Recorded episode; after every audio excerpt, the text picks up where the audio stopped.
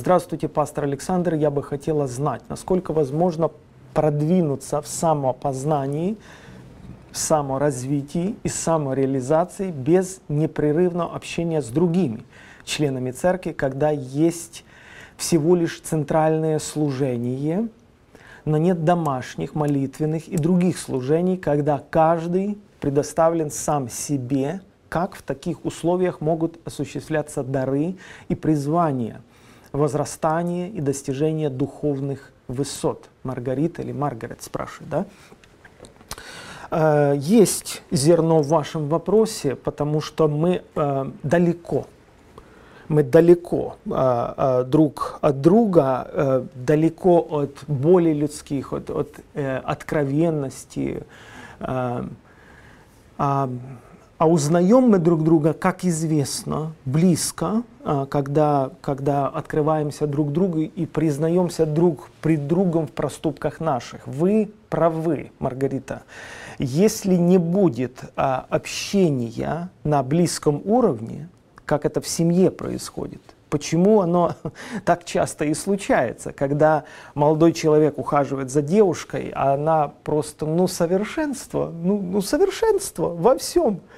И, и он совершенство, принц на белом коне. А когда они женятся, э, как написано об Иосифе и Марии, оказалось, оказалось, там написано, что она имеет в чреве, а здесь оказываются тоже такие вещи. Оказалось, я бы никогда не подумал, но, но почему такие вещи вскрываются? Потому что мы узнаем человека близко, близко, близко, близко, близко. И потому я разделяю ваше мнение, Маргарет, в том плане, что э, очень э, трудно или, может быть, даже невозможно становление нашего характера Посмотрите, вся Европа, Америка, вообще весь гуманный, цивилизованный мир сегодня, он одинок. Все воюют за неприкосновенность, все сражаются за, э, э, за право. Это мое право. Все под пасвордами, что хочу, то слушаю, куда хочу хожу, что хочу одеваю, как хочу веду себя, как хочу живу и так далее.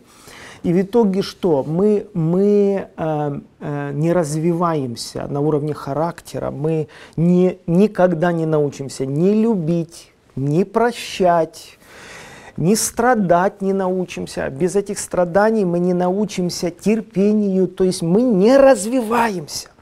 Мы духовно не развиваемся. Это, это трагедия. Потому я считаю, семья – близкое окружение людей – это золотая возможность человеку развиваться. Может быть, в каком-то смысле это можно сравнить с советской армией там, или, или вообще с любой другой армией. Да? То есть либо человек там сломается, он, он не выдержит планки, где его вытягивают, либо наоборот, он как-то самоутвердится, он справится с заданной высотой во всех смыслах. Дисциплины, нагрузок, э, ответственности – и всего прочего. То есть как бы, человек вытягивается. Почему мы боимся домашних групп? Почему мы боимся домой приглашать людей? Почему мы боимся приблизиться к людям? Потому что это прежде всего разоблачит нас. Прежде всего это вскрывает нас самих. Как один а, мой знакомый сказал своему другу, а ты а, таким не был раньше. Он говорит, раньше мы все сфотографировались, а сегодня проявляемся. И вот получается, что где-то вот мы в воскресные дни празднично одеваемся в хорошем настроении, как бы такие дни свиданий у нас, такой романтики.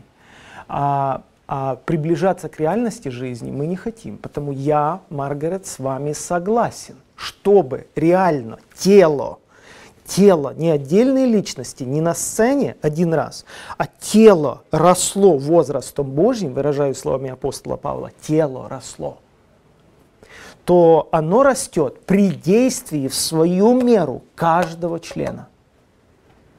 По-другому это деструкция. Это представьте себе, что развивается голова, а тело усыхает. Представьте себе, что правая рука развита, а левая усыхает.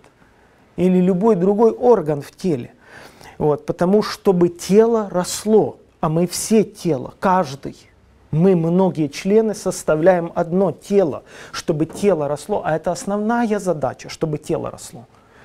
То нам надо быть в этом теле и надо э, развиваться в этом теле, и воскресный день нам никак не поможет. Но это проблема не только вашей церкви, это проблема множества церквей. Церковь переходит в такой формат организации, а не организма. Именно организации, где на высшем уровне администрация, на высшем уровне послание воскресный день, все как бы на очень высоком уровне, а, а тело, тело, само общество на низком уровне. И такое как бы чувство, что нас на капельнице подсадили, нас просто питают вот понемножечку, да, и, и мы и не умираем, и не уходим из этого госпиталя, да, вот как бы живем вот так. Э, обидно, неприятно, стыдно, э, больно это признавать, потому что чтобы тело росло, я хочу закончить еще раз, отвечаю вам словами апостола Павла что мы все получаем приращение к телу при действии в свою меру каждого члена, дабы все тело росло возрастом Божьим. Да?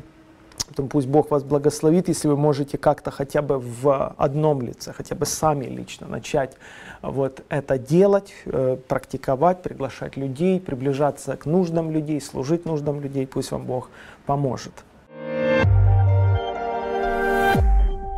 Дорогие друзья, хочу пригласить вас на курс, который называется «Чего боится страх?».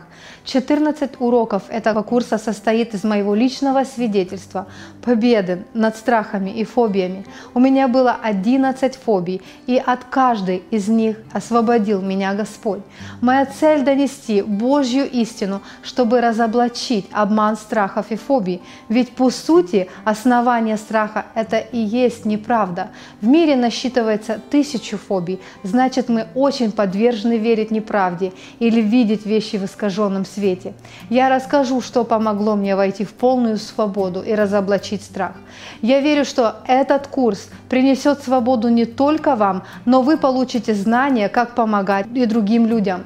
Добро пожаловать на курс «Чего боится страх».